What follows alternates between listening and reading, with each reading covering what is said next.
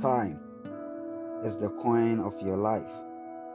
It is the only coin you have, and only you can determine how it will be spent. Be careful lest you let other people spend it for you. Carl Sandburg.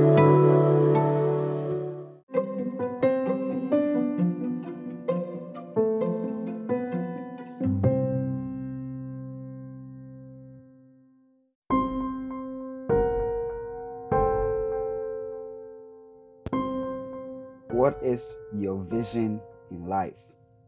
There are people that will aim to discourage you from working towards your vision. Do not lose sight of your vision. Don't listen to the naysayers that will pull you down. Do not pay attention to the negative words. Rather, focus on the positive actions you're putting towards your vision. There are people who will come your way just to break you. There are people who will come your way to help build you towards your vision. It's okay to set aside a time for yourself and break away from anything or anyone that pulls you away from your vision. Therefore, keep on keeping on. And the more people discourage you, the more you should keep going.